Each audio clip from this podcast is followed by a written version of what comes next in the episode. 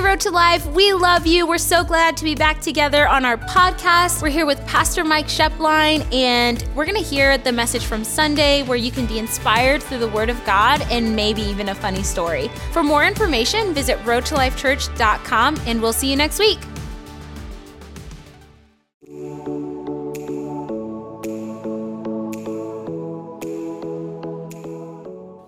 Are you ready to jump in?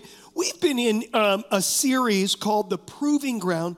And really, what we've been talking about is just simply that it's called the, the proving ground and the underlying foundation of it is that God loves each and every one of us. He's planned for each and every one of us. And we can see throughout His Word that He desires to bless our life because of His love, but then equally that we're a witness in the world around us where they look and say, What is it about you? And we just point up and we say it's because of God. But being the good Father, that He is, is He wants our character to be in a place that we can handle it. I think all of us have maybe been around somebody that something happened in their life and maybe they came into something or, or they were blessed with something, but they didn't have the character to match. And it actually wasn't a blessing, it was a detriment within their life because their character didn't match what they received. And, and what God does is the way that He develops us is first He develops us through learning His Word and applying His Word to our lives, our everyday life. But then that is not the only way He develops us. The second way, and that's where this series ties in, is He allows us to go through certain types of tests in our life that when we respond right, our character grows. And as our character grows, our capacity to handle more grows in our life. Let, let me just give you a great example. We have four children. Okay, I thought before we had children, I knew everything about children. I, we had one child, one child, our very first child, and I was like, oh my gosh, I'm maxed. How many of you know what I'm saying? And my wife was doing, okay, she's saying, she's looking at me. How many of you know to respond right when your wife gives you that look? She says, You're Max? Well, let me just put, okay. But we could not have handled four kids that first day. Are you with me? We had to grow. We, we, had, we had to grow. Baby, what if you'd have had quintuplets first round? and so, and, and so, what God does is He allows us to go through certain tests and even leads us through certain tests within our life. He did it with every hero in the Bible, including Jesus. Jesus told a parable and he basically said that what God wants to see is that we can be faithful with little and he will bless us with much. But he wants to make sure that our character can handle where we're at. And so we've identified nine tests that we see in both the Old Testament. If you have a hero in the Old Testament, they went through these tests.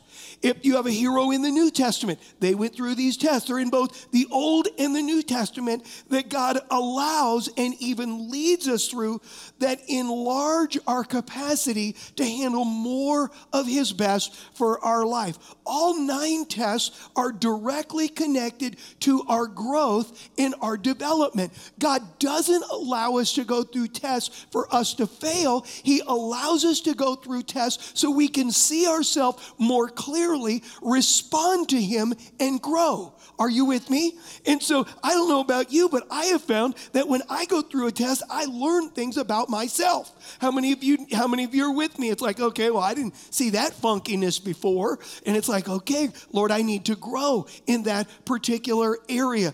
God wants our inside life flourishing.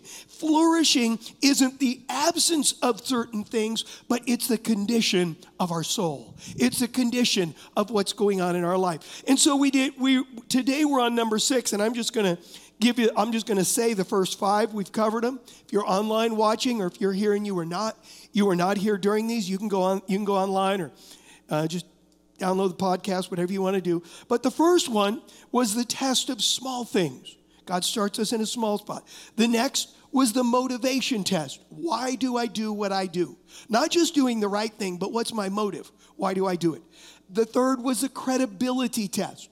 The fourth was the wilderness test. We're all going to go through seasons in our life where we feel like we're in a wilderness. The, last week we talked about the authority test. How do I handle those that are in authority in my life? And today, what we're going to talk about is we're going to talk about the warfare test. Everybody say the warfare test?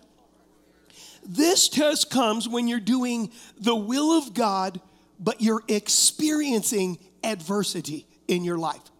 Lord, I thought I was doing exactly what you want, but Lord, I'm getting some adversity. How many of you know what I'm saying? I'm, I'm and, and I want to be clear as we read the Bible the will of God and adversity go together. They're not apart from each other. Sometimes people are like, oh, the will of God is just goosebumps and fun and exciting. And let me just say this it is. But then realize this that when you're in God's will for your life, you have an adversary, and what he will do is turn up adversity to get you outside of that. He will turn up adversity, and we're gonna see it in his word. The first place we see God communicate about guarding, persevering in adversity is in Genesis chapter 2. I think it's interesting. In Genesis 2 was before God ever created Eve, it was only Adam in the garden. God places Adam in the garden, and when he places him in the garden, I want to I want to read verse 15. Genesis 2:15 So the Lord God took the man he had made and settled him in the garden of Eden. Now look at what it describes his responsibilities are or we could say his marching orders. And God put him there and it says to cultivate and keep it. Look at the two words that God used to describe Adam's responsibilities. The first was to cultivate it. Now, I might pop your bubble a little bit, but a lot of us have this mentality of Adam in the garden did nothing but sip tea and eat cherries. How many of you know what I'm saying? He just, he just, but notice what God said is when he put him in the garden, if you look up this word cultivate, it means to work to serve, to labor, to work, to do work, to work hard, by implication, to till the land. Think about this for a moment. You and I were created to draw satisfaction from accomplishing things or working in our life. Well, you say, why is that? Because that's what God did. God, on day one, it says what he did, and it says the Lord finished his work. He looked at it, and it said, Behold, it was good. God, God created us just like him. But the second word that God used is he said, remember, he said in the Garden of Eden to cultivate and keep it. This word keep, if you look at it, it means to hedge about as with thorns, that is to guard. It, God puts Adam in the garden Sin hasn't come onto the scene. And he says, Adam, you're gonna, you're, what you're gonna do is you're gonna till the garden, cultivate the garden, and you're gonna keep it. But then the word, if you look at the word keep, it simply means to hedge about. When you would put a hedge about with thorns in the Old Testament, it was a protection from something. It was to set perimeters to keep an enemy out. It means generally to protect, to attend to, to beware to be circumspect, to take heed to yourself. It means to be a keeper or watcher. It means to observe. It means to persevere, to regard. It means to save self. It means to lay wait or be like a watchman on the wall. So God puts Adam in the garden and he says, You're going to cultivate and tend. Now, let me just be super clear. Um, I would have liked to had some of those peaches in the garden. How many of you are with me on that? I would have liked, I mean, what do you think they would have tasted like? Oh, get back. You think, but then God said, You're going to have part of that, Adam. But then he tells him, He said, You know what? You're going to have to guard, you're going to have to protect, you're going to have to beware, you're going to have to take heed, you're going to have to be circumspect, and you're going to have to persevere. Adam had a job before was Adam, before Eve was ever created, and it was to cultivate, to protect, to persevere, to beware, and to take heed. Think about this for a moment. If you have to guard something, that means there's an adversary. We know as you read, we read on that the Bible says that Satan was in the garden in the form of a snake or in the image of a snake. And I just, I, I, know the Bible doesn't say this, but I personally believe if Adam would have been doing his job, probably that wouldn't have happened. How many of you know what I'm saying? Said, no, it was the woman who ate us out of house and home. No, it was not. It was the bonehead man. Are you with me? You say, why do you say that? Because I personally think that Adam was like going through the animals, and as soon as God created her, he was just like drooling. How many of you know what I'm saying? And he was just like, "It's over." You know, it's just it's it, it's it's over. But you think about this is that if you look, is God told Adam, there's an adversary, and I need you to stand up. This is part of God's creative order for our life. We have an adversary, and God needs us to stand up. He needs us to be willing to fight. He needs us to persevere. He needs us to take a stand. Look at how Jesus responded to adversity. And this was in this particular time, it was his just before his crucifixion, and Judas is coming or coming out with guards. How many of you would have had a little bit of a tude with Judas? How many of you know what I'm saying? you know, it's, it says, Jesus in Matthew 26 50, Jesus replied, Do what you came for, friend. Then the men stepped forward and seized Jesus and arrested him. What I want you to notice is Jesus' response to adversity. He didn't act like it was freak. He didn't act like it was, oh my gosh. He didn't act like he recognized that adversity is part of the calling of living down here. One of the mistakes is to assume that if God if God wants it for my life, I'm going to just get it. It's just going to happen. I'm not going to have to persevere. I'm not going to have to fight, and I'm not going to have to stand. I won't have to prepare. I won't have to plan for it. I won't have to have vision for it. I won't have to grow toward it. It's just going to work out. Everything is just going to happen. That mindset has caused a lot of people to miss out on the blessings, the opportunities, and the progress that God has for their life because what they don't realize is they have a part, and their part is standing, their part is persevering, their part is spiritual warfare. Their part is there's an adversary that is out there that sees it. Just because God has plans, just because God has places, just because God has purposes for us, doesn't mean that we are not going to have to fight for them. It doesn't mean that we're not going to have to stand up adversity responded to right causes us to grow stronger and it causes us to lean on our faith in a real way and experience God in a very hot environment where we stop and we say, God, I don't, it's a hot environment. It causes us to experience Him. Jesus was talking about God and walking with Him to those that were following Him in Matthew chapter 7, verse 13. And He said this He said, Enter through the narrow gate. For wide is the gate and broad and easy to travel is the path, or we could say the life, the direction, or the course that leads away to destruction and eternal loss. And there are many who are entering through it.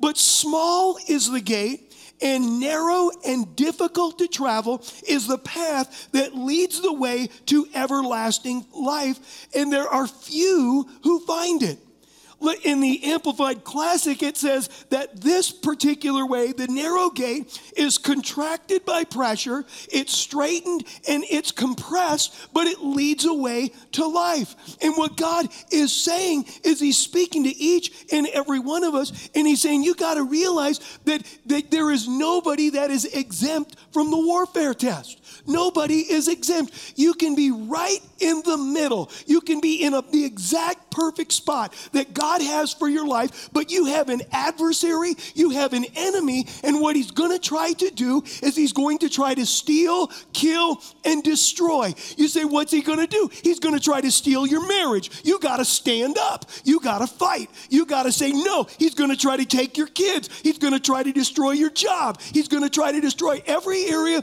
of your life. But you have to stop and say, this is a test. And what's going to happen is, is I'm going to develop and I'm going to grow as I stand up and I'm going to get stronger in the future through this thing. I like in Ephesians chapter 6, verse 12, it says, For we wrestle not against flesh and blood, but against principalities, against powers, against the rulers of the darkness of this world, against spiritual wickedness in high places. Now, what I want you to notice is the word wrestle.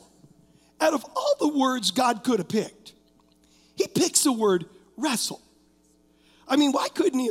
he I mean, why couldn't he have said, you know, we walk not. Oh, we, you know, cruise not. He said, we wrestle depicts strenuous effort. Have you ever seen two people wrestling? Oh, it is like, he, he said, you got to realize, Mike, that down here, there is a, Satan is trying to pin you through warfare in your life. He's trying to pin you. In Mark chapter 4, Jesus is teaching what he said is the most important parable in the New Testament. And you say, well, why do you say that? Because he told the parable, and then the disciples went to him, the parable of the sower, and said, We don't get it. And he said to them, If you don't get this, you're not going to get any of the other parables. And then he sat down and, ex- and told the entire parable again and broke it down to where they could understand it. And what I, if you look at it, it's the parable of the sower, and the parable of the sower is all about the soils are the conditions of our heart. They're the conditions of our heart. And look at what it says. There's four different conditions. The fourth condition is the heart that, re- that reaps 30, 60, and 100 fold. When the word goes in, it produces. It just powerful. How many of you are like, oh, that's my heart? How many of you know what I'm saying? I believe that each one of these soils are present in all of our hearts. That all of us have an area that is like thorny. How many of you know what I'm saying? You know, uh, some of us have an area that our heart is like a rock. We are not open. We've been hurt. We've been discouraged, and we're not open. But what I want you to notice is what he said in Mark 4, verse 15 through verse 17. He said, The seed that fell on the footpath represents those who hear the message only to have Satan come at once and take it away. The seed on the rocky soil represents those who hear the message and immediately receive it with joy. But since they don't have deep roots, they don't last long. They fall away as soon as they have problems or are persecuting for believing God's word. Jesus said that once the word comes into my life, immediately Satan goes after it. Immediately. That's like, I mean, you say, you're here today and you're all fired up and worshiping. How many of you found out you can get in your car, go out on the street, and somebody will let you know you are number one real quick? How many of you know what I'm saying? And it's like, yo, say, what's happening? What's going on? I think it's interesting that if you look at the soils, not the 30, 60, and 100 fold, but the other three, is two thirds of them that cause God's word to not produce in our life because they let go due to adversity, due to persevering, due to two thirds of them let go. The enemy uses this. In Ecclesiastes chapter 5, verse 3, it says, For a dream comes with much busyness and painful effort, but a fool's voice with many words. God is saying, you got to have the words, but you're going to need to stand up. You're going to have to persevere. You're going to, I'm going to need to work something in you where you stand up. All the way back in the Garden of Eden, you can look at Abraham. You can look at Sarah. You can look at Esther. You can look at Moses. You can look at Joshua, Caleb, David. It doesn't matter. In the New Testament, you can look at Jesus, Peter, James, John, Paul. You know, the part of our development to handle God's best comes from in the form of adversity and battles en route to receiving it. God is saying, I've promised you this. I'm going to do that, but part of your development is going to come en route to you receiving it, learning to stand up in a warfare moment learning to stand up when it isn't comfortable. You know, they used to use this term, new level, new devil. How many of you know what I'm saying? It's like, and, and what it is, is it's us learning to tune in to the Word of God, the love of God, and the favor of God while we're facing adversity and opposition in the season we're in. In boat terms, it's this God created us to be battleships and cabin cruisers. How many of you know what I'm saying? Uh, and, and some of us, we only want to be a cabin cruiser. There are times in your life that cabin cruising is great. How many of you know? But then there are other times you should not be sunning yourself on the deck. It's all hands on deck. You're in a battle. How many of you know what I'm saying? And that in our lives, sometimes what happens is you get people that are just all warfare minded and they're just like, arr, arr, arr. how many of you know what I'm saying? It's like, yeesh. And then you get the other people over here and it's like, oh, I don't want to talk about nothing but what's easy and what's fun and what's what. You know, God's like, okay, you got to get into the middle and into the middle is you were created by God to possess His best for your life, and that includes facing adversity and persevering within your life, passing the wilderness test. We, you know, what we accomplish in life isn't based on what we want, it's not even based on how much we want it, but it's based on if we're willing to fight for it. Am I willing to fight for it? in my life. You know, two words when you talk about uh, a wilderness test, two words I could use to describe it is your adversity quotient.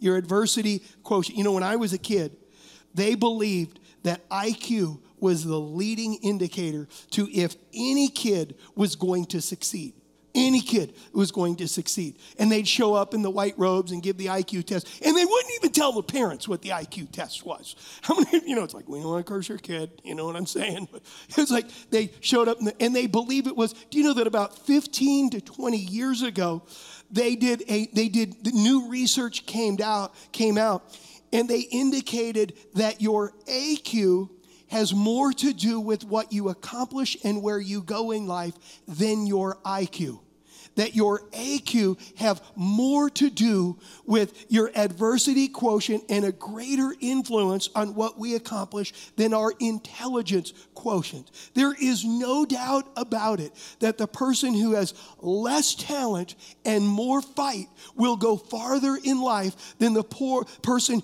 who has more talent and less fight in their life. And we have to realize this in our life. The warfare test comes into our lives to prove how we'll respond to adversity. Being aware of this test is going to help us build our tolerance for pain and increase our endurance to keep going while we're facing resistance and difficulty and things within our life. And, and you know, maybe the fight in you, you've been reluctant within your life with with courage in regard to facing adversity in your life. Maybe in you that it's the, the, courage in the fight has just laid dormant because of a huge setback or a disappointment that you have faced within your life. But realize this that God created you and there is a fight on the inside of you. He created you to fight, He created every human being to fight. He created, and what the enemy does is through adversity tries to work the fight out of us where we just kind of drift into a mentality. And what we've got to realize is we got to fight for our future, and it's more than just an external thing, it's an internal thing on the inside of our heart. The greatest enemy to your future isn't what happens to us, but it's how we see ourselves when that thing happens and how we respond when it happens in our life. Amen?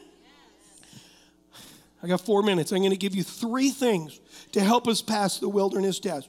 Number one is this: is we've got to realize that comfort is way overrated and commitment is way underrated. We got to realize comfort is way overrated and commitment is way underrated. You're not fighting for your future by knowing what to do. We're not fighting for our future by thinking about what we want to do. We're not fighting for our future. We fight by doing the right thing when we don't feel like it and just keep on doing it. That's, right. That's a fight. That when we stop and we say, okay, I realize, you know, when you think about it, you fight by making an all in commitment to God's plan and God's purpose and believing it. And just say, okay, I'm, go- I'm going all in on this thing. You know, when I was a, uh, when I was a college student, I'm going to need a couple extra minutes, guys. I'm sorry. Um, when I was a college student, um, actually before I was a college student, when I was in high school, my, my dad always loved dogs and he would always get dogs. And so he decided the dog died, and so he wanted to go get another dog. And so they found this English Springer Spaniel. Um, and this was before online. They found this English Springer Spaniel, and they, they and it was a they just had a whole bunch of little puppies and they had all these pictures and whatever, whatever. So they drove over. Well, when they got there, what they realized is that there was another dog that was left over from the last litter that was like, I don't know, a year old or something like that. And they were left over from the last litter. And they said, if you take this dog, we'll give it to you for half price. Just an inside track. Don't ever do that. There's a reason that dog's left. How many of you know what I'm saying? And so they brought the dog home, and the dog's name was Tiffany. And Tiffany was not the sharpest stick. Are you with me? Tiffany was just like, Tiffany was just like, I know why you were left. I know why you were left. And but what happened is, is across the street from us was this other dog, and it's it was a wiener dog, and its name was Schnapps. And Schnapps was like, Schnapps was like this long, and I'm not exaggerating, like this big around, and had about an inch clearance between his belly and the ground. and, and Schnapps adopted our dog as his girlfriend.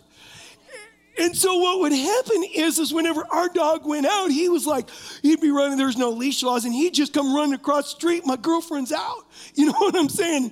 he'd be hanging around, and Schnapps was like this big, and Tiffany was like this big. It was the craziest looking thing, but, but they were around.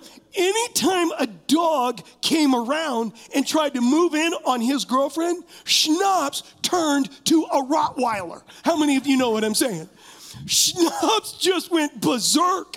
And I remember one time this St. Bernard, St. Bernard, full size, is trying to move in on our dog, Schnapps, it was looked like a torpedo. How many of you know what I'm saying? Comes trucking across the street, latches onto that dog's jaw.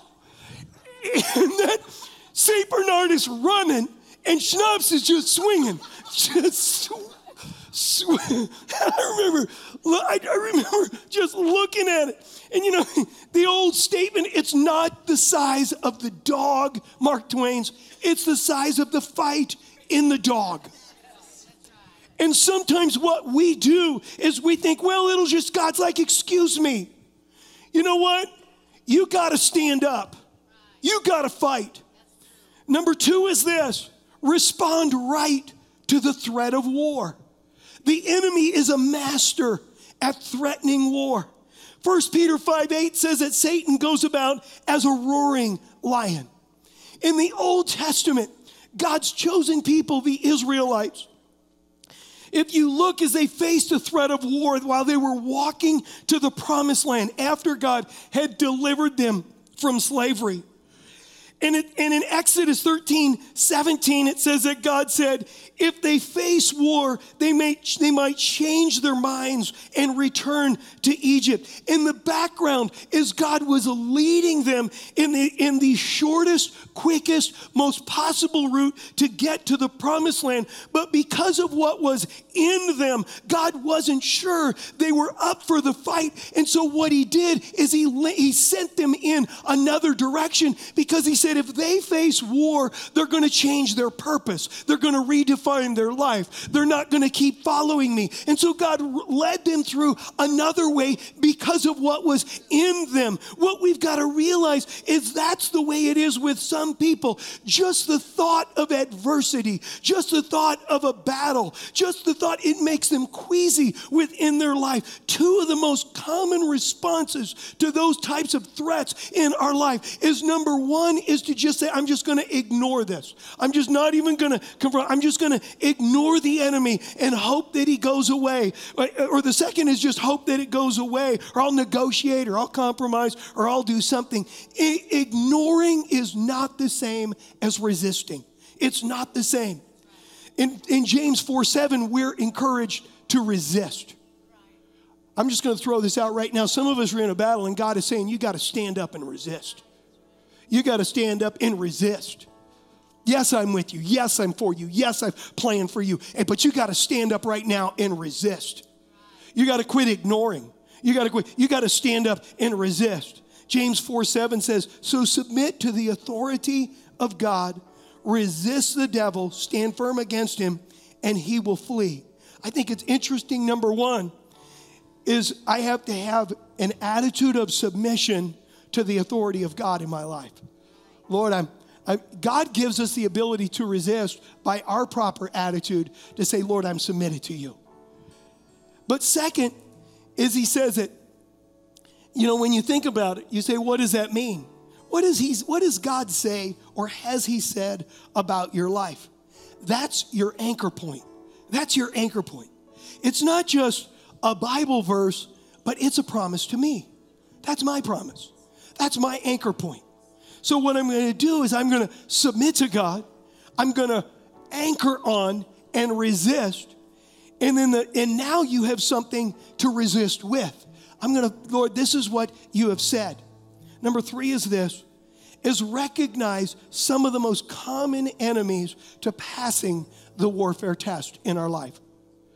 Apathy. I'm just gonna, I don't think I gave them to him. Unbelief, criticalness, negativity, hopelessness, maybe a weakness that I'm not willing to do anything about, poor self image, inconsistency, jealousy, laziness. You know, and I was, and I'll close with this story, I promise. Can I tell, will you guys stick with me for, can I tell one story? Okay. You know, got a congregation here and one here. So, when I was in Bible college, um, I, you know, I drove in, didn't have a place to stay. And back then they had, how many of you remember the days of a paper bulletin board? where they would put like at the they would put little things on the paper bulletin board that if you needed an apartment or you wanted to rent a room or something like that. So i go to the bulletin board and and and i'm and i need a place to stay. And so i'm looking for a place that i can rent a room. And i go up to the board and and um, it's at a bible college. And so i'm you know everybody's going to be cool. And, and so these two brothers had this house that their parents had rented to store all their furniture in the garage, but the parents had moved. And so they want, but the two brothers weren't done with school. And so they thought, well, we'll just rent, um, get a couple people to rent it. And then we got a place to store our stuff and our kids can go to school, all that kind of stuff. And so they're, they, so I respond to these two brothers and they're basically saying, we need two roommates and the two roommates are going to be whoever those two are. They get the master bedroom they get the master suite. And um, so I went and looked at the master suite, and I'd never had a master suite, but I looked at the master bedroom and I'd me up. How many of you know what I'm saying? So I got it. I was there for like a week, and they hadn't rented it to anybody else. And how many of you are with me where my mind is going, oh, I'm going to get the master suite for this? How many of you know for this amount of money? Because that's the agreement. Well, about a week later, um, this guy comes and I guess he had responded. I'm just going to give you his first name. His first name was Pat. And Pat was like six six or six eight, And he was from the backwoods of Canada. And he moved in. And the very first thing that I noticed was this smell. You say, What do you mean by this smell? I mean, it smelled bad. And after a couple of days, I went to him and I said, Pat, dude, we're both in the same room. You got to take a shower. How many of you are with me? You could tell. How many of you know you can tell when somebody ain't taking a shower? They don't know it, but I'm like, you got to take a shower. And he's like, well, what do you mean? I'm like, dude, I can smell you. It's bad. And I'm coming in, and we're both in the same room. And how many of you know what I'm saying? And so I, he took a shower like once every 10 to 14 days. Okay, now y'all are with me. Okay. And I remember, so I'm just riding him. I'm like, dude, we got it. You got, you got to take a shower. You got to take a shower. Then I noticed after he would take a shower, the room was still just like, it was like, how many of you know when you open a door and you walk in, it's just like a wall, whoosh. And, I, and I come home and I just walk in and I went, dude, did you take a shower? And, and he's like, I took one this morning. Took a shower this morning. I'm like, well, how often do you do your laundry? How often do you do? He did his laundry. He moved in with one suitcase and he did his laundry once every six to eight weeks.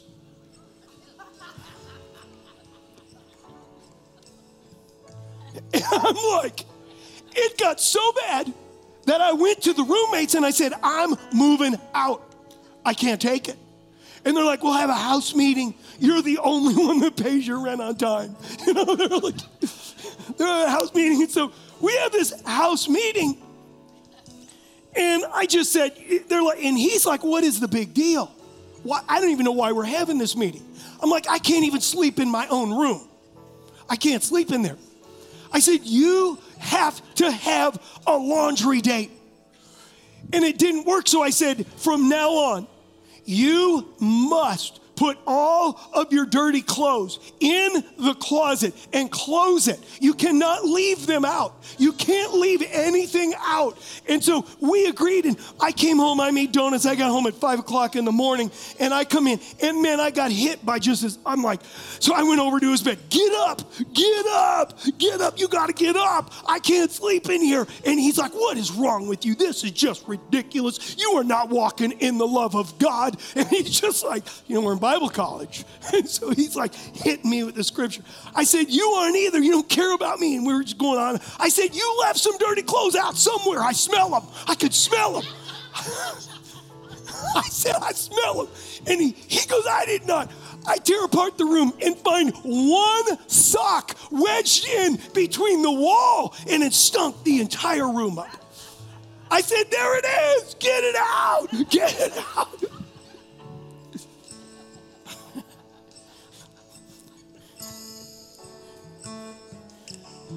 You know, sometimes in our life, we don't see it, our apathy.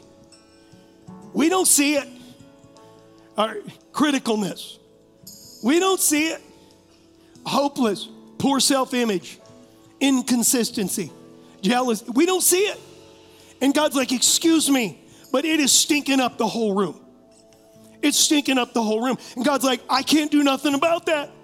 You gotta, you gotta take a shower. How many of you know what I'm saying? You got. I'm out of time. Stand up. I wonder today how many of us God is saying to you. Let me just ask an honest question. How many of you right now are in the warfare test? Right now. You're just facing adversity, you're in a battle, you're in the situation right now. I just want to encourage you God's with you. God's got you, and He doesn't want you running from it, but He wants you to submit to Him, and He's going to grow you through this in your life. But you have to stop and you have to say, okay, God, I realize this is what I know. Hope, it's stubborn, it is unrelenting determination to not allow hardships of life to downsize the bigness of God and the bigness of His promises in our life. And it just, I just won't let go. And I wonder today, how many of us, God is saying, okay, the warfare test, you got these, but this is the one I need you to realize adversity, perseverance, standing on what I say about you, what I promise to do through you, standing on it, is the enemy's gonna come after that seed. The enemy is going to come after it, but you got to stand up and you got to persevere. Maybe you're here and your whole mentality has been a cabin cruiser. God is saying, it's time to shift over to a battleship. It's time to shift over and say, okay, God, I realize. God, today we come before you. And Lord, I thank you for everyone that is here. Lord, what we clearly see through your word is that there is a wilderness, not a wilderness test, but a warfare test that each and every one of us face in our life. And that, Lord, what you're wanting to do is for it to develop us. You're wanting it to work a deep conviction within our heart where we will not let go of you. We will not let go of your word. We will not let go of your promises because we're determined that you are true to who you say you are. And Lord, I thank you for everyone that is here. I thank you for your Holy Spirit in their life. And Lord, I pray right now, Lord, for just a season of refreshing. Lord, if they're here right now and they're in a warfare test, I pray that, Lord, they're filling themselves up on anchoring on the promises you've given them in regard to their future. That, Lord, they were at one time excited, but now facing adversity in their life. Lord, I thank you for everyone. You're here and you say, right now, I'm in a warfare test. Just lift your hand up. I want to pray for you. Lord, I thank you for every person that is here. I thank you for your Holy Spirit within their life. And Lord, I thank you and I pray for an awareness that this thing isn't freak, this thing is not out of the ordinary, but it's part of your development for our lives. And Lord, I pray for courage. I pray for strength on the inside. Lord, I pray that you give them dreams about their future, your dreams. And Lord, I thank you for the hope that each and every one of us have. In Jesus' name. You're here and you've never given your heart to Christ. I want to pray with you right where you're at. You're here and you say, That's me. I want to pray with you, but I want everyone to close your eyes and bow your head. Say, That's me. On the count of three, I want you to just lift your hand to the Lord. One, two, three. Lift your hand to the Lord. Thank you, God. Yes. Thank you, Lord. Lord, we thank you for your Holy Spirit. God, we thank you for your grace. Say this with me. Say, Lord, I give you my heart and the rest of my life. In Jesus' name, amen. If you're here right today and you're in a warfare, say this with me, will you? Because the Bible says in 1 Corinthians 15, it says, But thanks be to God. Let's say that. Thanks be to God who gives us the victory through our Lord Jesus Christ. So if that's you today and you're in a warfare, or if you're online watching and you're in a warfare, just say this say, In the name of Jesus, I come against the enemy right now. My victory is in Christ. Get off me, devil. Get off my family. Get off my finances. Get off my circumstances in the name of Jesus. God, I thank you that you're for me, that you're with me, that your power is working. Help me, God. Thank you, Jesus. Amen.